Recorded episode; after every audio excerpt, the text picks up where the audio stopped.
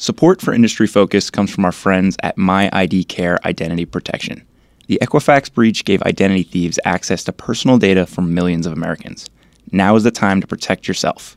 25 million Americans rely on MyIDCare, and right now our listeners can get 15% off. Just go to myidcare.com slash fool to enroll. Welcome to Industry Focus, the podcast that dives into a different sector of the stock market every day. It's Friday, December 8th, and we're taking a break from stocks to talk unicorns. I'm your host, Dylan Lewis, and I'm joined on Skype by Fool.com tech specialist Evan Niu. Evan, what's going on? Not much. Ready for the weekend, as usual. as usual. Well, you always have quite a bit on your hands, you know, writing for the site, managing your kids. Um, you know, you're a busy man. That's true.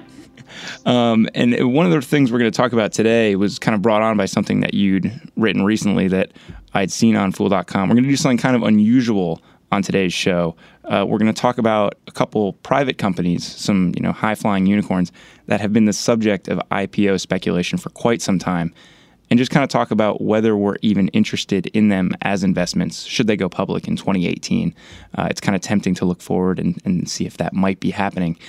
Um, the piece of yours on the site that I saw that kind of got me thinking along this line was uh, some comments that were made by uh, Jimmy Iovine, the Apple Music chief, about the streaming music space and specifically Spotify. Yeah, he, he was kind of um, you know more or less suggesting that you know they're they're in trouble because the streaming music business is not really a great standalone business. Um, which I mean I, I've discussed this in articles before, but there's lots of industries where this, you know, they're just not great businesses, and sometimes they can be better off served by larger companies that have this as kind of like a side business, and they don't really need to rely on it for profits. But Spotify is a is a standalone pure play on music streaming, and the economics of music streaming just aren't great, and it's really hard to build a standalone um, business on, on, on this, even though Spotify is huge and they're, they're by far the most popular paid streaming service in the world. So they're, they're definitely doing very well and executing. But if the financials don't look great, then I mean, it's not much you can do if, if the just the economics just aren't there. And, and we're going to talk about kind of some of the numbers there. And you look at the, the user growth that they've shown and, and some of the top line growth they've shown. It's very tempting. You know, this is one of those companies that has been um, kind of the subject of rampant speculation. I think going back even to like 2015 about when will they go public. Um, hopefully, on this show, we might uh, ease some investors' uh, kind of gumption or, or uh, enthusiasm about this company because I think you and I both see uh, a business that's going to struggle long term. For folks that aren't super familiar with Spotify, uh, it's a music streaming platform. They offer both an ad supported and a premium uh, account model, and the premium accounts cost uh, $9.99 to $14.99 per month. And that catalog that they offer gives you access to tens of millions of songs. Uh, and if you have a premium account, you can download them and listen to them offline on your devices as well. And recent uh, insider private trades have valued the company at around 16 billion. I've seen that were they to go public at some point in 2018, which seems pretty likely, um, they would be going public at some valuation around 20 billion or so. Um, looking at the financials that we have for them, um, we are lucky enough to get something. Uh, looking back at 2016, they put up about three billion uh, in revenue. So, looking at some of the price to sales figures that we've seen uh, you know, in the past year or so for some of these companies going public. Not crazy at, at that valuation, but but certainly a little bit rich, Evan. Right, and I think one thing that's also kind of important to to consider is that the all of the reports that we're seeing about Spotify's potential IPO suggest that they're looking at doing a direct listing, uh, which is very different than most companies. The way that most companies go public is most companies when they go public they have this IPO, they raise a bunch of capital, they issue a bunch of shares, they work with investment bankers, uh, direct listing basically bypasses all of that, and they just take their shares and they just list them on the New York Stock Exchange or the Nasdaq or wherever they choose to list, and then the shares start trading. So I think that there, I mean, there's a couple of pros and cons to this approach. I mean, it's simpler, it's more direct, and they basically get to avoid all these fees that companies typically have to pay investment bankers. There's no roadshow, there's no dilution to existing shareholders, uh, but the the kind of risk is that without the guidance of these iBankers that kind of typically crunch these valuation numbers for you, the market's kind of on its own to figure out what this company is worth. So particularly, I mean, typically, obviously, when you talk about IPOs, you, you we always talk about valuation, right? But w- if you're doing a direct listing, valuation, like without that, there is no kind of set valuation. It's just like the shares are here now. What, what's the market going to do with them? So, you know, as far as that 16 billion number you just mentioned, that was like the most recent private transaction. But once if if they go public through this direct listing, that number doesn't really mean as much because it's really all just up to the market at that point of like what the market's willing to pay. So there is a lot of risk of a lot more volatility because there's a lot more uncertainty. Um, but you know, so there, there's pros and cons, but not many p- companies go this route. But it is kind of an interesting approach, and I, I do think it's interesting because if they're not because they don't they're not raising capital, whereas Spotify probably needs capital. I mean, they, they did a billion dollar convertible note offering in early 2016. You got to think that they're probably about time to you know run another capital raise of some sort. So it's it is interesting they're not looking to raise capital even as they go might go public soon. Yeah, one of the things that has led a lot of people to think that they will be going public soon is some of the debt that they raised recently. Uh, I think about a year year and a half ago, um, where it basically had this escalating interest rate on convertible debt notes. Uh, the longer and longer the company stayed private. And so a lot of people kind of looked at that as a shot clock for the company's uh, public issuance, thinking that okay, they're they're not only are they probably going to go public anyways, but now they have a financial incentive to go public because the longer they hold out, the more they're going to be paying, uh, you know, back some of these people for access to that capital. Um, right, and, and, and, like as you mentioned, they're losing a bunch of money. So I mean, you would think that they need more at this point. Yeah, to circle soon, soon, or, or to circle to circle back on that financial um, breakdown, they lost uh, just over five hundred million dollars in 2016 on three billion in revenue, and that was a widening loss off of 2015, where they lost just under 250 million off of two billion on the top line. So um, we talked about the economics of the music industry. It's probably worth diving into that now and why they aren't particularly great because uh, those financials seem to illustrate it pretty well uh, it, it is not a space where um, the numbers are going to work out for a lot of these players. Yeah, I mean the margins just. I mean, going back to Iovine's comments, he's basically just argued. You know, there's really no margins in music streaming. So you know, he mentioned some examples of other companies that have these other bigger businesses. So uh, Apple obviously has a humongous business with all the other stuff it sells, so it makes tons of money there. So it doesn't really need to make money on streaming. Same thing for Amazon or Google or you know most of these companies that that participate in music streaming have huge other businesses. The only pure plays that are really out there are like Spotify and Pandora. Pandora obviously is the only public pure play comparable, I think. But and Pandora has a completely different model. I mean, they and they've also been a pretty disappointing investment uh, over the years. Um, but yeah, I mean, there's there's just not a lot of money to be made, and I mean, one of my big questions about Spotify in particular is like, what? Why are their costs so high that they're losing this much money? I mean, certainly, royalties are the biggest part of their costs, um, and that makes sense. But as far as upper other operating expenses, what is it that they're spending all this money on? And you know, as a private company, we have no way to tell because we don't have any any real insight beyond the, the kind of occasional leaks but the occasional links only give you like the top and the bottom line. They don't give you any real granular detail into the cost structure, uh, specifically around operating expenses. So I'm like, what are they spending all this money on? I have to imagine that some of that is supporting um, the really rapid user growth that the platform's seen. You know, they they've really kind of had uh, exponential growth. Uh, you know, you go back to 2014, they had 10 million users uh, on the paid side. 2015, 20 million. 2016, 40 million. So they had several years in a row of 100% user growth. And now, most recently in 2017, they're around 60 million paid users. If you back that out and look at the folks that are using it uh, on the ad supported side, those uh, those free accounts, they're north of 140 million active users at this point. So they do have a lot of people using total. it. So total is 140, paid is 60, so the free is like 80. Yeah. Oh, sorry, sorry. Yeah, thank you for that clarification there. Um, but that, that is a lot of people using the service um, that they need to provide the tech support for and and the, all the hosting costs for. Right, right. So yeah, I just I, I would really want to see like what what they're spending money on, like because that like, you know uh, beyond the royalty aspect of it, which would be like the gross margin side of it. Is there a possibility like are they making enough on the gross profit to actually cover operating expenses? To you know, I just you know, certainly we need to get a, a, an actual look at what their income statement looks like before we can make you know real strong calls on it. But generally speaking, it's just I mean, just take Iovine's word for it. If, this guy's been in the music industry for like 30, 40 years. I mean, if he says there's no margins, I believe him. and and because they don't have another part of their business, and I think Iovine even went on to say, you know, like Amazon can just decide to bundle this uh, into Prime at an even cheaper cost. You know, I think right now uh, there's a certain part of the music catalog that is free on Prime, and then if you want access to even more music, you can get Amazon Music Unlimited and pay for that on a monthly basis.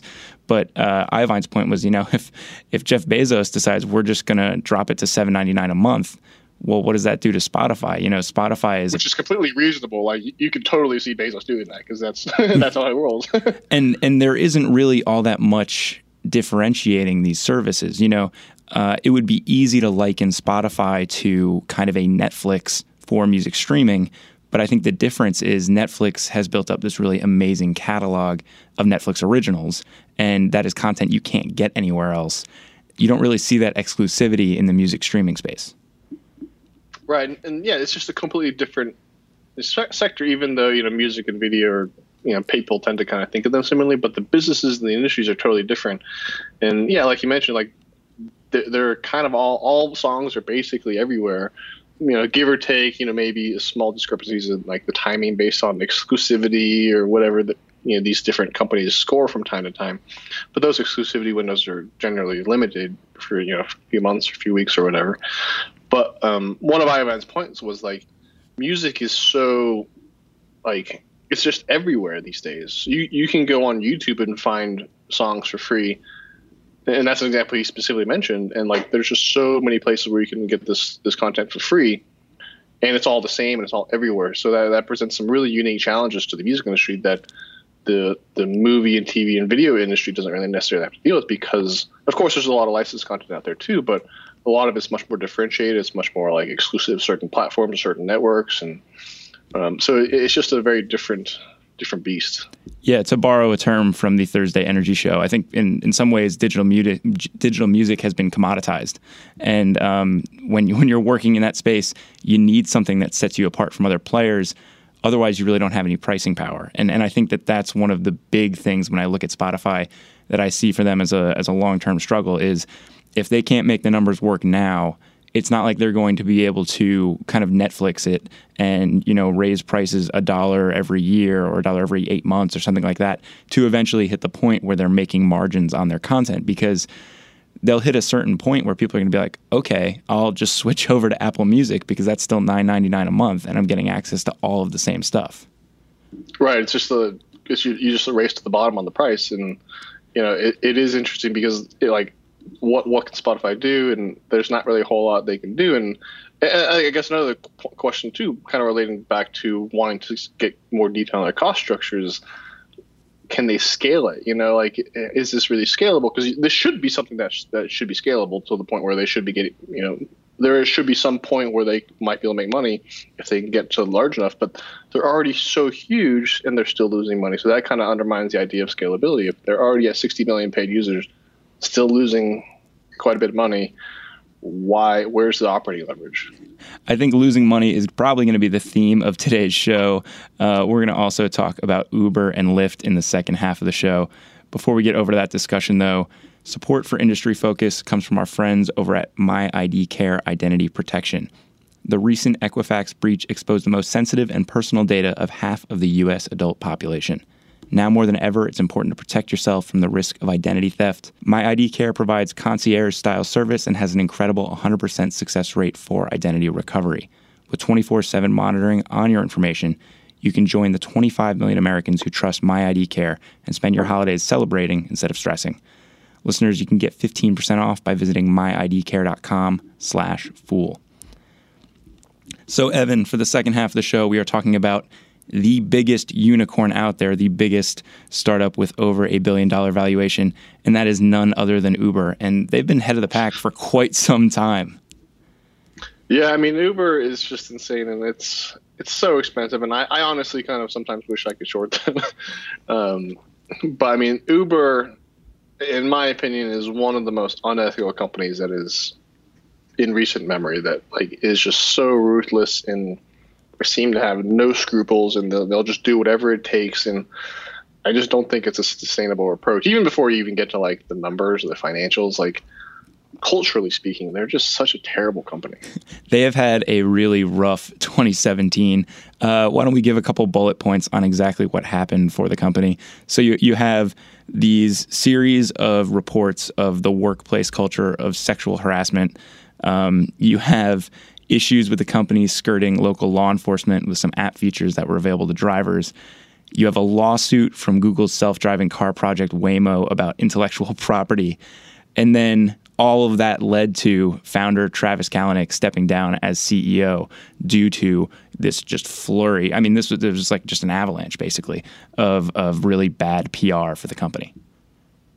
Yeah, and it's just. I mean, I'm actually kind of surprised that it didn't. All this stuff didn't kind of culminate until this year. Like this stuff has been going on for many years at Uber. Um, and I mean, they've had they've always been ridden by scandals. I mean, there was that scandal a couple years ago that you and I were talking about earlier, where they um, we're going to set out to create a million dollar smear campaign against a journalist for writing negative things about him. I mean, like, what company does that? you know, and that was like a couple years ago. But the, the, even still, Uber has just continued to march higher and higher in valuation, continue to grow their position and market share because they're so aggressive. Um, so it, these scandals haven't really taken a toll until this year, which in my mind is kind of, you know, late. well, the, these scandals have kind of done two things that you don't see all that often um, for a kind of industry leading company. I think one is, you know, given they're private, they actually had a, a revision down in their valuation. You know, they're currently around a valuation of about 60 billion or so. At times, it seemed like they were slightly above that based on some insider trades. And given uh, a recent interest in investment from SoftBank, uh, which is this Japanese telecom conglomerate, uh, they're looking to buy seven to ten billion dollars worth of shares in the company, and they're going to be doing so from early investors that are taking a thirty percent haircut on their shares. So you don't you don't very often see a private, growing, you know, big time company like this have people get access uh, at a reduced rate. You know, typically you see up rounds of valuations and up rounds of valuations. So uh, there's point number one there, and then point number two that you don't see all that often is you had a major exodus of people who saw this, you know, bad press, saw like what a uh, kind of toxic environment there was at this company, um, and decided we're going to go over to their competitor, Lyft. We're gonna we're going to abandon Uber, and and that was another big PR thing that they had to overcome this year. Right, and and yeah, they, they have they are in the process of potentially having a, this down round.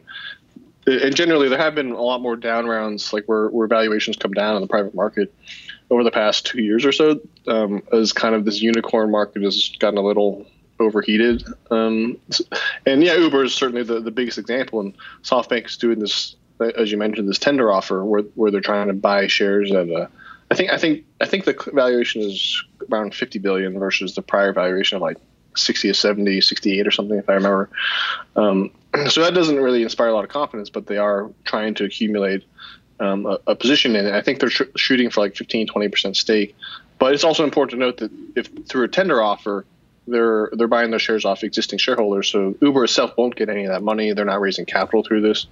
Um, so it's kind of this private negotiation where SoftBank is trying to just tender uh, get investors to tender shares. Yeah, and you know, you, you, hear these down rounds. It's not something that we, we would see all that often. Looking at the financials for this company, in spite of all of these crazy things that have hit them this year, they're still growing, and then they're still you know growing very well. In 2016, we saw net bookings of 20 billion, revenue of 6.5 billion on that, and that net bookings is basically um, what was uh, what was booked as rides on the app itself, uh, and then on all of that, income of two uh, losses of 2.8 billion. You go to this most recent quarter that we have access to, Q3 2017. They posted net bookings of 9.7 billion, uh, which is up 12 percent year over year, and you compare that, that's basically half of what they did in 2016 in one quarter there. Uh, revenue of 2 billion and again losses of 1.5 billion. Uh, so you show massive top line growth here, and it seems widening losses as well. Right. I mean, they just burn so much cash at this this incredible rate because, I mean, I just see Uber as they're subsidizing your rides using venture capital money, and in an effort to just be super aggressive on pricing in order to grow their market share and take down all their rivals. But it's just I, I just view it as, as unsustainable because they're losing so much money. And there's this this good quote that's relevant here, which is actually uh, we were just talking about Sarah Lacy. The she said in an interview recently, the thing that's going to kill Uber has nothing to do with who's at the company, has nothing to do with the scandals, has nothing to do with any of this. The thing that's going to kill Uber is when Uber finally has to charge what it costs to get a car to you and that's kind of speaks to the, the underlying economics of how Uber operates is that they're, they're just charging they're just pricing below cost and, and as like a, essentially a loss leader to where they're losing incredible amounts of money. And they're growing market share and growing their, their top line but it's they're on this really unsustainable path. And early on that narrative made sense for uber right? Because they were kind of selling investors on this idea that we're going to um, price very competitively and sometimes even I think take some losses on rides um, so that we can build out our driver network, build out our services, and um, you know create this massively disruptive transportation system. Um, and that worked really well. It was able, you know, it got them all these drivers in all these different cities. It helped a lot with their international expansion. But what then happened was they had competitor Lyft um, basically do the same thing. And and once you have a network of drivers built out, there's no exclusivity with those drivers. And so, you know, I've gotten into so many Ubers where, you know, they have the Uber sticker, but they also have a Lyft sticker, and maybe they have a Via sticker, and that's a big service here in DC as well. And so they can drive for any of them, and the drivers themselves are going to kind of push towards whichever platform's giving them the best deal. Um, that makes it really tough for them to ever kind of hike prices back up to where they should be so that they can actually start making margins on all these rides. Right. I think that's kind of the, the sad thing about this whole situation is that Uber has single handedly created this perception in people's minds that co- rides should cost less than they actually do. And because of their aggression and their size, they kind of force their rivals like Lyft, but also just kind of like this whole industry to kind of cut their prices just to try to compete, and then it just sets the entire industry on this the same unsustainable path where if people think a ride should cost X amount of dollars, but it's that's you know way below what it should cost, how do you change? How do you like? It's really hard to reverse course on that that value perception from the consumer. Like, hey, oh, I'm so used to paying twenty dollars for a ride, but if this ride should cost thirty, then the, you know, it's just it's really hard. How do you go back from, it, from, that? You know, it's tough to raise prices once you set certain expectations for what something should yeah, cost. Exactly. And and the impact when you look at Lyft's financials too, um, we have, we have some access to those. You go to 2016, they booked 700 billion in revenue and lost 600 billion. Oh, sorry, 700 million in, uh, in revenue and lost 600 million on that. So uh, clearly, the economics aren't looking all that great for them. The company has said that they are looking to be profitable by 2018, which seems kind of crazy to me given the pricing environment that the, these two guys are in and, and really kind of what they've created for themselves as a market.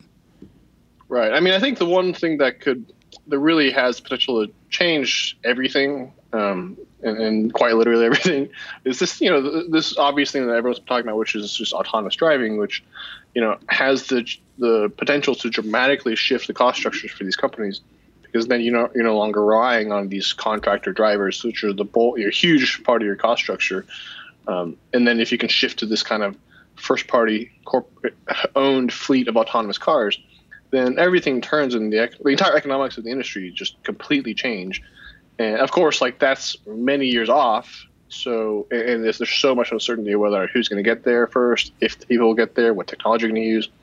It's really too early to call, but just to kind of acknowledge that that has the potential to, to dramatically shift economics uh, in favor of you know sustainability for these companies. Yeah, both of these companies, as they currently exist, I don't think can continue running for the next 15 years. I just don't think that the money is going to be there for it to happen. Um, were they to basically be able to create a car and you know pay X dollars to create that car, and then know that that car is going to have a useful life that earns it you know 3x or 4x in fares, um, that's where the network of transportation becomes really compelling. Um, I, I, think something else with these businesses to kind of keep an eye on is what are they able to leverage this network to do outside of just getting people from A to B. You know, if, if they can use this as, you know, like last mile logistics, um, if I'm sure they're also working on other alternatives that aren't as clear to you and I. But um, I think, kind of like Spotify, these two companies, as they currently are, uh, don't look like great long term businesses. A lot of things have to change for the economics to look better. Right. I, am not. I would not touch Uber at all at these. You know, if they went public at these levels, I would have zero interest in them. Not only because of the financials, but again, from all this corporate culture stuff. I mean, it's just. I mean, you have to really think sustainably in terms of just ethics, just basic ethics. and Uber has a horrendous record with when it comes to, to ethics and just being a good person, being a good company. You know, what I mean. Well, and on the note of autonomy too, you know, uh, was it Lyft is partnered up with GM uh, for some of their autonomous efforts? Is that right? Right. I mean, GM has a big stake in Lyft. They invested in Lyft um, a few years ago, and they're, they're you know so they have a, uh, an ongoing relationship there. Um, and, and, GM is obviously developing a lot of self-driving or autonomous um, technology as well. And then you also have to talk about Tesla because you know Tesla's in there trying to create their own thing, you know, autonomous cars, and theirs would be more of like a network where the car's original owner, assuming that they can get their cars to full autonomy, you know, then you have a whole network of just private owners that allow their cars to go out there autonomously and provide transportation uh, at no co- no real cost to the driver, but then you can you know, generate some revenue there. Um, so that would be kind of like the uh, decentralized network, but owned and operated by Tesla, to where the owners get a cut or something. It's not clear yet, but that's kind of the the general thinking. And then of course you have Waymo, who is suing Uber for stealing trade secrets, and Waymo is you know you know pretty mature uh, subsidiary at this point of, of Alphabet. I mean they've been around for you know 10, 10 years or so. Um, and I mean, eh, but it just goes back to this this culture thing because there it just came out that Uber has this corporate espionage team that specifically is was trying to steal trade secrets from other companies, which you know. So yeah, Waymo's in here too, trying to get there first. So you know, it's really a race to see who gets to autonomy first and who can actually put together the operations like the network and actually get the, that part going as well as the economics down. I will put it to you before we wrap up, Evan if you had to buy one of these companies and hold, you know, they go public and you have to buy and hold them for five years, uh, Uber, Lyft, Spotify, which one do you like the most? Uh, I don't know. I mean, I, I, don't really like any of them, but if I had to, I'd probably pick Spotify just because I at least understand where they're going. There's more visibility there compared to Uber and Lyft. It's just I don't see any end in sight to the, their their bleeding. I don't know how they're going to get profitable without losing all this venture capital money. But yeah, I don't like any of them. But the least worst one is probably Spotify. I think for my hypothetical money, uh, I go with Lyft, and and I think it's just because Spotify's business. Um, well, there's a great consumer utility for it. Uh, I worry about them ever really being able to make the money work, um, and they are very limited in what they do. I think the same goes for Uber and Lyft. But um, I like Lyft's partnership with GM. I like their company ethics a lot more, and I think that there's some optionality. Are if if things ever turn over to autonomous driving, um, that they can maybe make the numbers work, but also uh, take that technology, take that network, and do some other really amazing things with it, maybe on the delivery side or something like that. So uh, that is a big time hypothetical, but but that is uh, that's why they're my pick. Um, anything else before I let you go, David? No, I think 2018 will be an interesting year to to see what happens with these companies. Yeah, we've been kind of treated uh, by some really interesting IPOs in 2017. I'm hoping 2018 is the same way.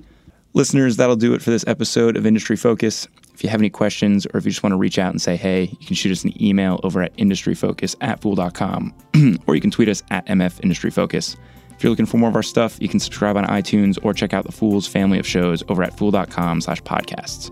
As always, people on the program may own companies discussed on the show, and the Motley Fool may have formal recommendations for or against stocks mentioned. So don't buy or sell anything based solely on what you hear. For Evan Niu, I'm Dylan Lewis. Thanks for listening and fool on.